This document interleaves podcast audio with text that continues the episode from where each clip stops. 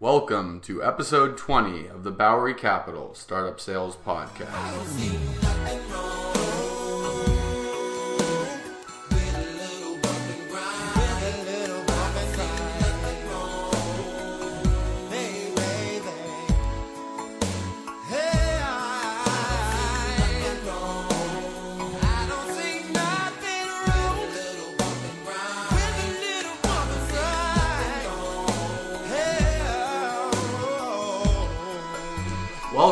Bowery Capital Startup Sales Podcast.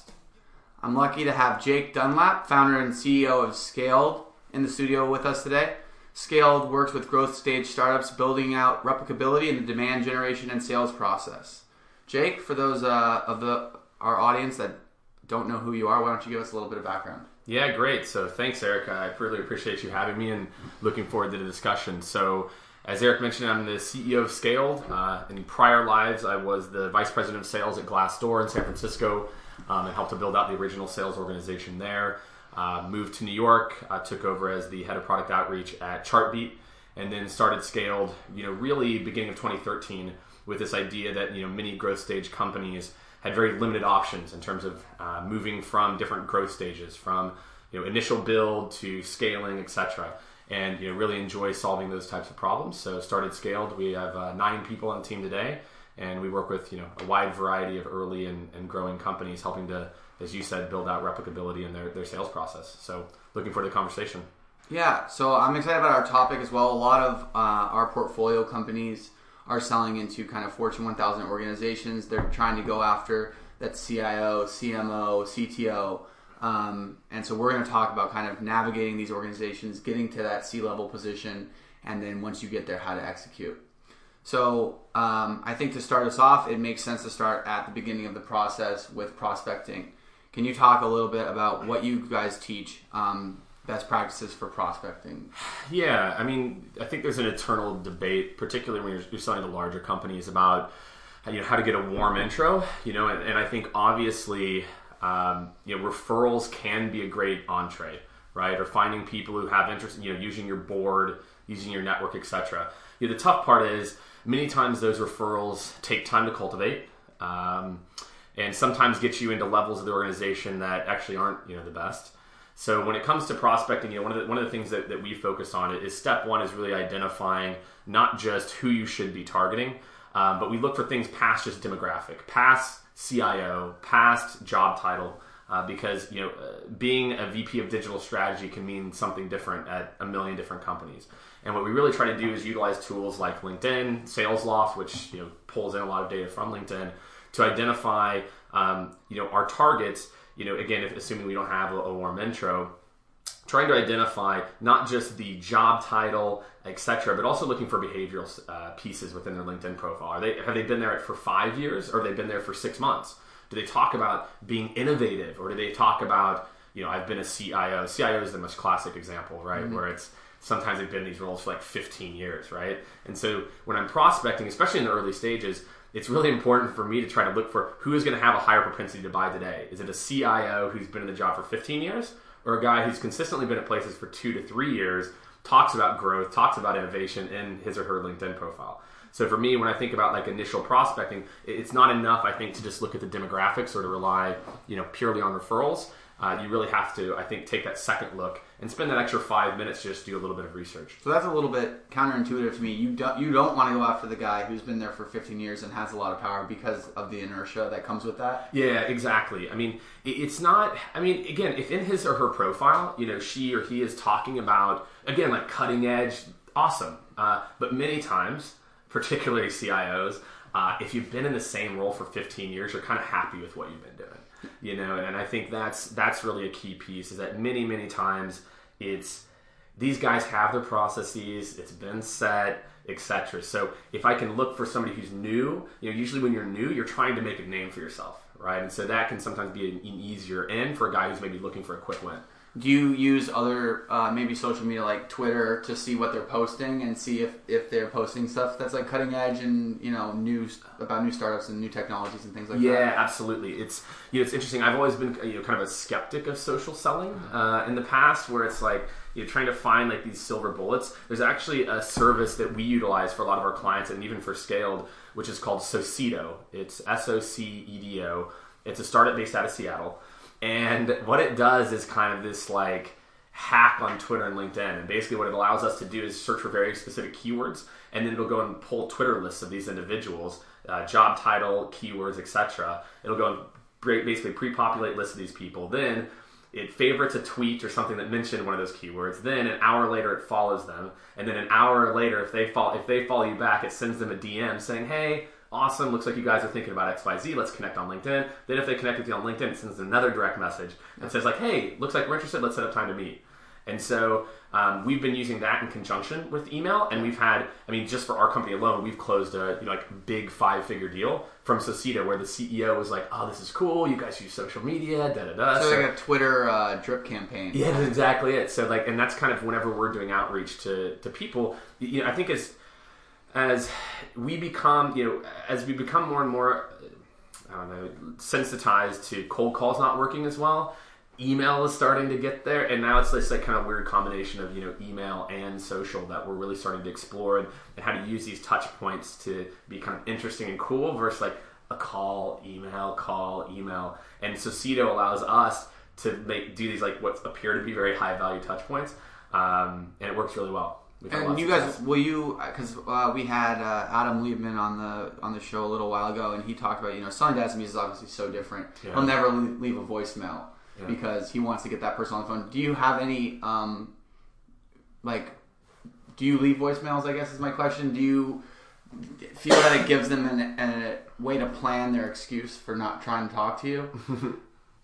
So I think getting people on the phone, it's much easier at the SMB level, right? There's just not that many layers. They don't have assistants, etc. So for me, I'll put these, how to kind of get the assistants to work for you.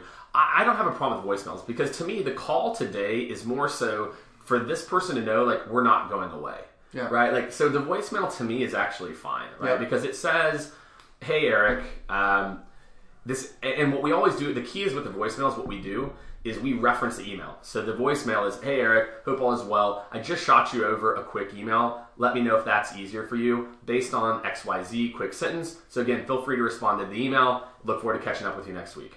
Yep. So again, we kind of use the voicemail and email off of each other. Yep. And because again, in today's digital age, think about what a CMO, think about what a VP is doing, right? They're on their phone, they're moving around, etc. So they get the voicemail, and again, I don't think people love voicemails, but they get it, and they're like, ugh. Like this guy, at least this guy's like being persistent. Yeah. And then they can see the email, because guess what? It's in their inbox. Yeah. So then it's easier for them to have to call back to actually schedule it. So that's how we utilize voicemail. All right, so you're obviously, a big fan of cold calling. You say it works. Under what circumstances is the personal introduction, easy to do?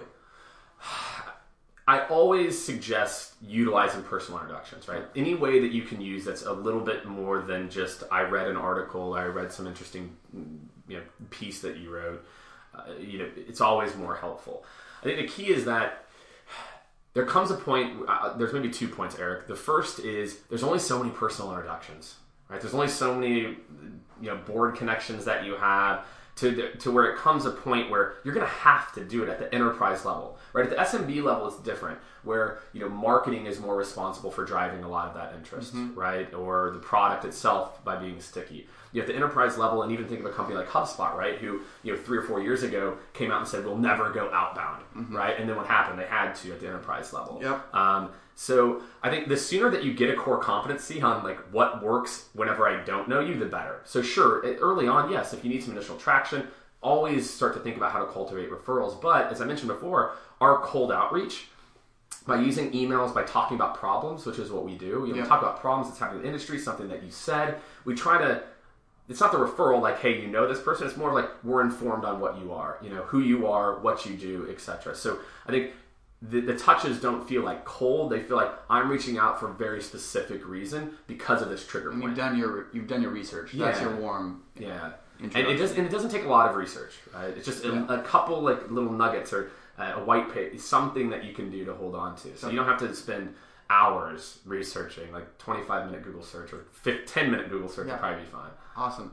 I want to jump back, about 5 minutes ago, you mentioned SalesLoft. I'm not sure if everyone in our audience even knows what SalesLoft is or how you use it. So maybe you could talk a little bit about how you guys use it. Yeah, SalesLoft is awesome. So SalesLoft, and we use more traditional tools like ZoomInfo as well too. But what SalesLoft allows our team to do is build really high quality lists from LinkedIn. So what SalesLoft does is basically whether you're on the LinkedIn platform, it does like a Chrome overlay to where then you can just hit plus next to these people and it will scrape the LinkedIn, like the basic LinkedIn information, and then it will go out and try to find publicly available information like email address, phone number if it's not in the LinkedIn profile. Okay. Or if you do Google searches, or there's like a search function where it'll basically query Google to pull in the LinkedIn information. But this is a really great tool because although the information still isn't 100% accurate, LinkedIn I think has a better shot at being accurate than a list, just like names and email addresses. So it's been a really helpful tool, particularly when trying to target VPs and C-levels. Awesome. Okay, so you've prospected, you've got the person that you want to get on the phone, and you call them and you get their assistant. You said you were going to tell us how to get the assistant working for you. Yeah, I think the key is that just you have to understand that she or he exists. They're a human being, right? I think too often whenever people call into the assistant, they try to railroad and they try to, it's not belittle is probably not the right word, but almost like treat that person like they have no value. Whereas what we try to do is say, hey, great, Eric. Hey, I've sent a couple emails to Mike, your boss. We talked to a couple of the departments. They said he's the guy who handles, performance-based marketing. I tell you what, if I send an email to you, would you be willing to forward it over to him just to make sure that he has it? Right? Try to treat them like a person and like appreciate that, right? Then if mythical Eric in this case doesn't do it, the key is you call before 9 or before 8 or after 5. Okay. Right? Because that's when the assistant's not in. Right? Chances are a C-level VP is working before and after hours. The assistant goes home. Yep. So guess what? That number rings straight through. So many times early in the morning can be a really good time if you don't want to play nice or the assistant doesn't do what you need, her or him to do. Let's say you happen to get a cell phone number versus a work number. What are your thoughts on that? Ooh. It's tough. I mean, it's tough. I don't know. I think it's really dependent on the industry, right? Like, one of our clients sells into the hospitality space, right? Yep. And so for those guys, the VPs of ops are on the road all the time. Yep. And so whenever we're having strategic meetings, it's on their cell phone. So I think in those types of industries where the people are more mobile, they're always, it's more of like a road warrior based industry, I think a cell phone would be great. If it's more like a traditional, what I would probably do is I would probably call the main number. I would say, hey, I have John Henderson's cell phone. I was trying to catch him at work. What's his extension? Mm-hmm. And I would maybe try to reach out to them. Yep. Yeah, I'm just not a big fan. I mean, you're reaching out to an executive here, right? Yeah. We're not talking about a guy who owns like 5 locations of Denny's, right? Like this is a guy who's running, maybe $1 billion wing of a business. And to call him on his cell phone is just, I don't call it amateur, but I think I probably wouldn't recommend it in most cases. Okay, cool. All right, so now you've won over the assistant and you've connected for your first call with the executive, let's say the CIO in this case. Can you just walk us through the rest of the sales process after that? Sure. All right. So this is a big topic. So I'll try to break it into maybe kind of 2 phases. Yep. Phase 1 is, kind of initial engagement with that individual, and we'll call it like executive sponsorship and getting the right people around the project or idea. So many times in the first meeting with a C-level or VP, we don't demo. Meaning, and not me for Scaled, I mean our clients, right? What we try to do is teach our clients how to have conversations in terms of problems. Meaning, feeling comfortable asking a VP of operations, for example, great, so let's walk through, how your group operates today around X, Y, and Z topic, whatever's relevant. It's okay to ask questions. I think many times when people get meetings with C-levels, they feel like they've got to get up and dance and like show off everything, right? And in reality, like, what C-levels appreciate and VPs appreciate the most is they want to be taught something. They take meetings with people that add value, right? People that are helping them to see around corners in 2017, right? A VP or C-level at a Fortune 1000 company, 2015 is done, right? Mm-hmm. Part of 2016 is already planned, right? And so you have to have a talk track that doesn't talk about the tactical utility of the problem, like this very like minutia of an analytics platform, right? Yeah. I don't care, right?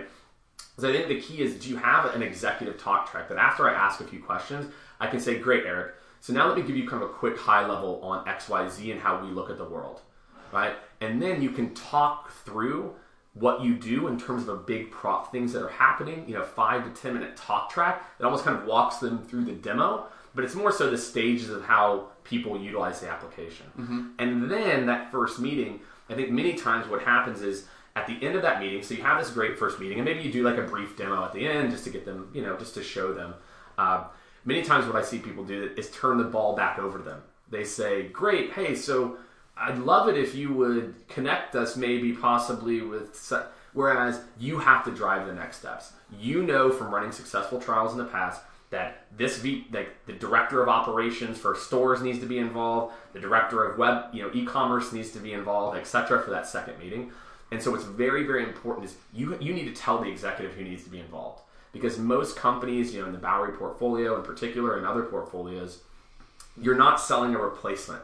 Mm-hmm. Right? It's not something where I turn around and I say, oh, John handles mobile analytics for XYZ. Yeah. And so it's really important that you dictate and you help to tell John, great, John, so typically for our next meeting, here's how we, you know, kind of normally start a trial or a pilot process. We'll loop in your head of stores, head of e-commerce, walk them through quick high level, do more of a demo for them, make sure they feel comfortable. And then, you know, at that point, we'll move into, you know, again, assuming we'll move into some type of pilot, here's what that looks like. Again, assuming this is something that they like. So, you know, I'll keep you in the loop. You know, you and I will have a check-in maybe every 2 or 3 weeks, but you know, this is the normal next step for us. Would you be willing to make, you know, kind of a quick intro after this call, and I'll circle up with those guys for you. I want to immediately take it off your plate. Because what happens is when you get a meeting with a C-level, there's no, especially we're talking about big companies here, right? Yeah. They can't quarterback this. You know, like they don't have time for this. You called them, like you were priority like 950. Now for this one call, you're now priority number, you know, 250, right? You need to go and find those people, advocate, keep that C-level involved. But I think that's a big drop-off that I see with a lot of clients is they don't dictate the next steps after the first meeting, and then deals start to go long from day one. Okay. And then, you know, we can talk about the later stage process too. Yeah, sure. Let's jump right into the... well, I guess let's continue with this kind of middle stage process. Let's say definitely. That you've located who you thought was the, you know, VP level executive that you wanted to speak to, but then upon calling them, you realize that they don't really have a lot of buying power, and it's not really the person that you were trying to get to. How do you navigate up or how do you handle the sales process in that circumstance? Yeah, I mean, that's a really great question. And I would say, you know, normally the chances are that your cold email, like you nailed it 100% is, I mean, I'd like to think that we do a pretty good job at companies, but in reality, you know, things happen and sometimes you just can't get to the C level. So the big group of questions that most people, you know, Eric, I'd say the first problem actually is most people don't know they have the wrong person, or they try to make that person a person. No matter what. Mm-hmm. They even hear things that happen, and they hear, like, this. But instead, I'm like, well, I got him through Eric, so now Eric's got to be, like, my conduit. And I think that one of the biggest kind of impacts I think we have whenever we're talking to companies about their discovery process, every company does a discovery process. It's usually, like, they do it okay, is the very first group of questions that we ask are understanding the role and fit. Mm-hmm. The very first question is great. So, again, a VP of digital strategy can mean a lot of different things. What are your top 2 or 3 areas of focus? That is the very first question that we ask. Yeah. Right? And the reason is who this person is and how their team fits together, who's involved, dictates everything else in the meeting. Right? If I realize I've got a more tactical person who's got teams, then maybe I'll get a little bit more tactical. If I've got an executive, I'm going to keep it high level. Again, maybe I won't even demo. Yep. Right? And so I think for me, it's asking those questions in the very beginning. And then whenever you ask them about their role, great, tell me a little bit about the team. Okay, so on your team, who handles X, Y, Z, and you know these things that I know that we solve for. And if at that point I realize like I've got somebody on the team, etc., yeah, then that's you have to ask more difficult questions actually earlier in the meeting. Because what happens too frequently is, you know, I'm making an air sign up into the right. Sales resistance throughout that first meeting goes up into the right. Yep. Because at the end of it, if you've already given, you know, this person all the information and you're like, I'd love to set up a meeting with John and, you know, if we could loop him in, you've already given him all the information. Yeah, you need to kind of set yourself up for like an early, I'm not the right person. I need to escalate this. Exactly right. And so that's what you'll do, again, after that role and fit. I'll say, great, Eric. So normally, actually, we work with like more of the performance marketing team. So if this seems like it's a fit, you know, would you be willing to make a quick intro and, you know, keep you involved, et cetera? Would that work? That's like literally the third or fourth question. People are probably glad to get that off their plate as well. That's exactly right. And again, if you say it in a way like, look, man, if it seems like it's a fit, again, it's non-threatening. Yep. And I'm not saying, Eric, I don't value you, which is, if you just say like, I'd love to get Rick involved, you know, I'm saying like, look, normally we do X, Y, and Z. If you use words like typically, normally, you'll see that people usually acquiesce. They usually are like, oh yeah, yeah. And again, you do it early in the meeting. Right, and I think that's the miss. Many people wait till later in the meeting. Yep. Right. So then when I'm dictating the next steps, I can be like, great. So next steps, like, look, I'd love to get a quick intro to John. We'll loop him in. Blah blah blah blah. Or if it's the vice versa, it's going top down. Great. So next steps are, you know, similar to what I mentioned before. You know, we'll loop in your VP of store ops, your web, you know, e-commerce. We'll set up a quick meeting with them. Walk them through the details. If it seems like it's fit from there, we'll work with them on what a pilot might look like, and we'll keep you in the, you know. Yep. So either way, you're always dictating the next steps. But particularly when you know you don't have the right person, you have to plant this seed early on. So then at the end of the meeting, it's not a shock that you want to actually talk to somebody else. Yep.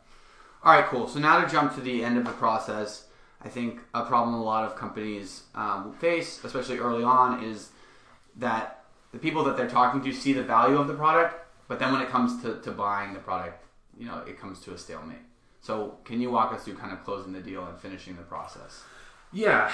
So in every deal, you know, each deal, it's funny. I would say is its own special flower, but also behaves quasi-similarly. And what I mean by that is that there are nuances, but for the most part, you know, any given B2B product really only solves like 4 or 5 problems. You know, like, and it's the same 4 or 5 problems for everybody. What we talk a lot about with companies is there's 3 reasons why people buy. The first is they have a need. Every startup checks that box, right? There's some need that exists in the world, etc. The second is I actually want it solved, right? And so when you talk about getting to the later stages of a deal, if you haven't amplified the importance of the issue to a level to where, again, I was at priority number 950, then I'm at 250. Now all of a sudden this priority breaks the top 200. The only way that you're ever going to get to that is by understanding like the world as it exists and being able to talk about the trends and elevate the importance of the issue, right? Because I'm not going to buy a solution if I don't think the issue is that important and I don't actually want to solve for it. So a lot of the things that happen that are symptoms of like objections that happen later in the process are actually symptoms of like a poorly executed sales process. Like I didn't do a good enough job of like making this really a top priority. Mm-hmm. Like I didn't get them to agree to me like, yep, this is a big problem. Right? Not that my product's the most amazing. And then the third piece, Eric, and I think this is the most important late stage in deals, which is removing the barriers for implementation. So for us to enable buying, we have to identify needs, elevate those needs to issues that people actually want solved, and then remove the barriers for implementation. And guess what? Removing the barriers for implementation is not saying like, and it's easy to get started, right? Which is what I think every startup says. Like, it's just 2 lines of JavaScript. Yeah. It's like, you know, or whatever it is, right? The key is that what we teach companies how to do like in the proposal phase or like as you're having that meeting with like the all stakeholders is it's not just a proposal, right? It's not a flat document that talks about the product and what they get. Instead, there's kind of 2 elements, one on the front and then one, you know, one that happens like right before we talk about the proposal. So what we always do in this proposal phase is we always recap the top issues. So every proposal starts with, here's our key objectives, yep. Right? And this is, again, going back to the multiple meetings, because you always want to tie what you're doing to problems, because in all of these meetings, there are people that involved who weren't involved in previous meetings. Mm-hmm. So I need all of these people to be bought into, yep, these are the 3 problems we're trying to solve for. Then, you know, you kind of have your company stuff, right?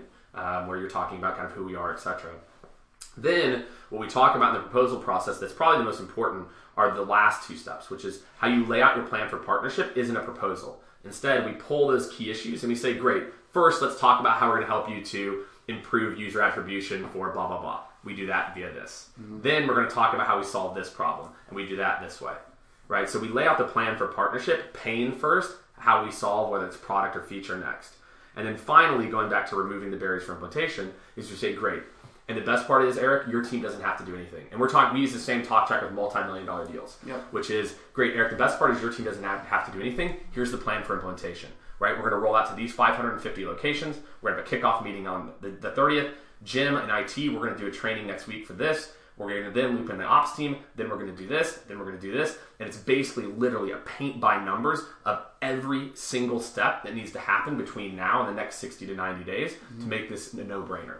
Because many times these deals don't get done, these big enterprise deals, because the VP turns after you walk out of the door and says, great, okay, I think this is good, guys, da-da-da. And then they look around and says, who's going to own this?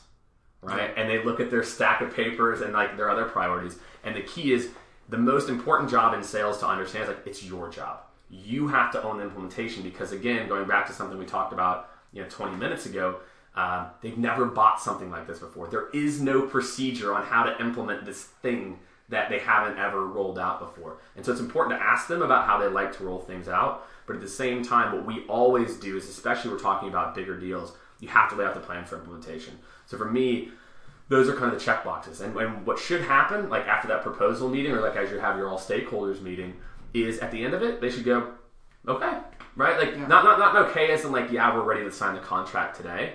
But there shouldn't be a lot of objections. You've talked about these issues. You've gotten buy-in. You've laid it out in words that they understand. And you've talked about actually, not that it's just easy to get started. You're saying, we're going to do all the work. Yeah. Now, in reality, there's a lot of work they have to do. Yeah. But it feels like, hey, we're project managing this. So for me, how you get more deals over the finish line, particularly at the enterprise level, is you have to have that last component. You have to have that implementation plan because, again, when we're talking about big 5, 6, 7-figure deals, the implementations are just such a huge part. It's going to touch so many pieces. And you have to be able to show my customer success team, even if we are only 25 people total, we think we know how to handle people like you. Because guess what? The big established players, that's what they're doing. Yep. They're laying that plan out. Because guess what? They've already done it 500 times. Right? So, again, I just can't iterate enough how important that is, particularly at the enterprise level. And let's say you lose that deal somewhere in that process, either at the implementation or even before that in kind of seeing the value of your product. Is that opportunity ever completely scrapped from, something you're pursuing? Or when can you go back to them and try again? It's also a really great question. For me, I'll maybe dissect it into the learnings that you should take away and then, like, is it still a viable deal?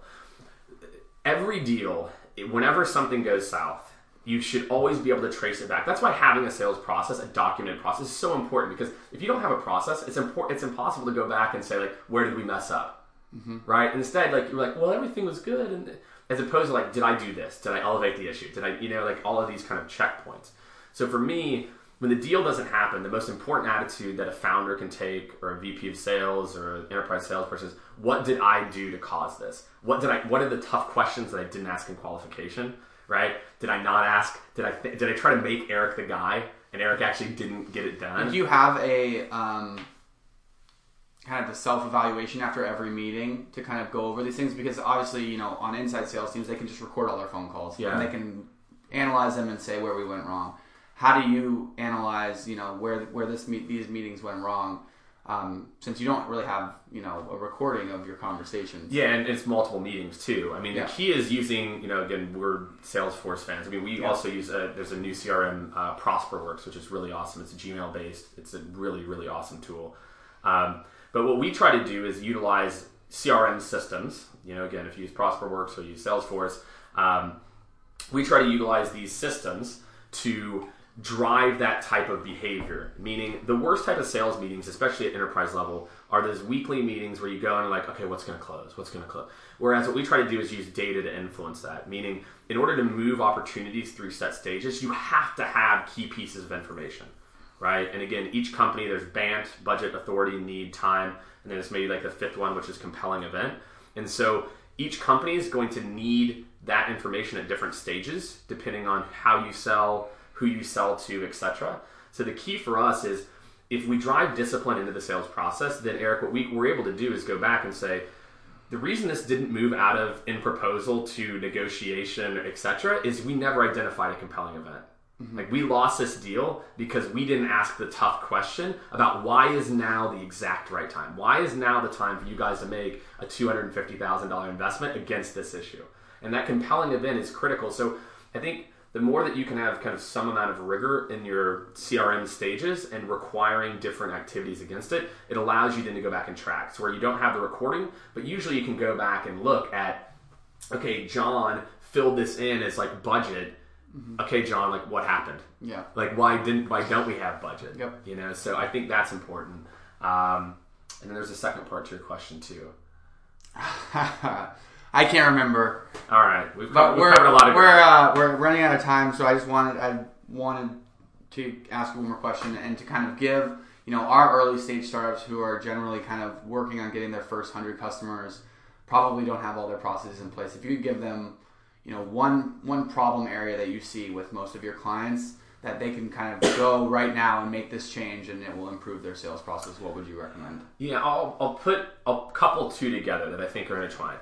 Step one is don't think of yourself as a startup. And I think it's just really important that you have to act like a big company, or at least think like we can do this. And I think many times what happens is you go into these meetings, and especially whenever you're kind of growing, you have the bravado or the ego of like, I've built cool stuff, but you still feel like I'm meeting with a CMO or a VP. And I think you have to be cognizant. And so this goes into like my real piece of advice is, understand the problems in the space and be able to talk about the problems more so than the product, because VPs and C-levels at these companies, again, you solve for a need that they didn't know they had. You're not a replacement for something, right? So like, I know that I need a CRM. I know that I need an ERP. I know that I need a web server. I know these are known problems. Most people don't solve for those. And so you need to learn as a founder how to talk in problems, right? And when somebody asks you like your elevator pitch, it's not at XYZ we do. Instead, you start with, great, hey, you know, again, going back to Scaled, so when people ask, you know, myself, my team, what do you guys do at Scaled? We start with a problem. Yep. Great, so what do you do at Scaled? So we see many startups that, you know, again, as they're starting to go through these pivotal growth stages, you know, there's really, you know, poor options for them as they're scaling from building to scale. So again, how that's applicable is learn how to talk about the problems, because that's a universal language, right? And that's what really resonates with executives, is talking about things that are happening in the world, the space, facts, you know, facts from Harvard Business Review, CBN sites, Forrester, Gartner, those types of stats. You need to be an expert in the space that you solve the problem for. It's not good enough to be an expert in your product. You need to know and care and be passionate about the space. So again, to me, those two pieces are intertwined, because you feel like you're an expert. You go into that meeting, I know going into any meeting, I know more about this space than you probably do, yep. Right? So I think it allows you as a CEO to feel comfortable talking to a man or a woman who's 25 years older than you, who, you know, is probably makes more money than your company, you know, is raised. And I think, but you have to have that knowledge base. And without that knowledge base, you're really at a disadvantage, and particularly at the enterprise level where it's tough to get that VP to be like, wow, these guys know their stuff. And they're not going to think that you know your stuff because you know your product. They're going to think you know your stuff because you understand their space and their problems. Awesome. All right. Well, that's it. Thanks, Jake. Awesome. Thank you. All right. And hope you guys enjoyed the podcast this week.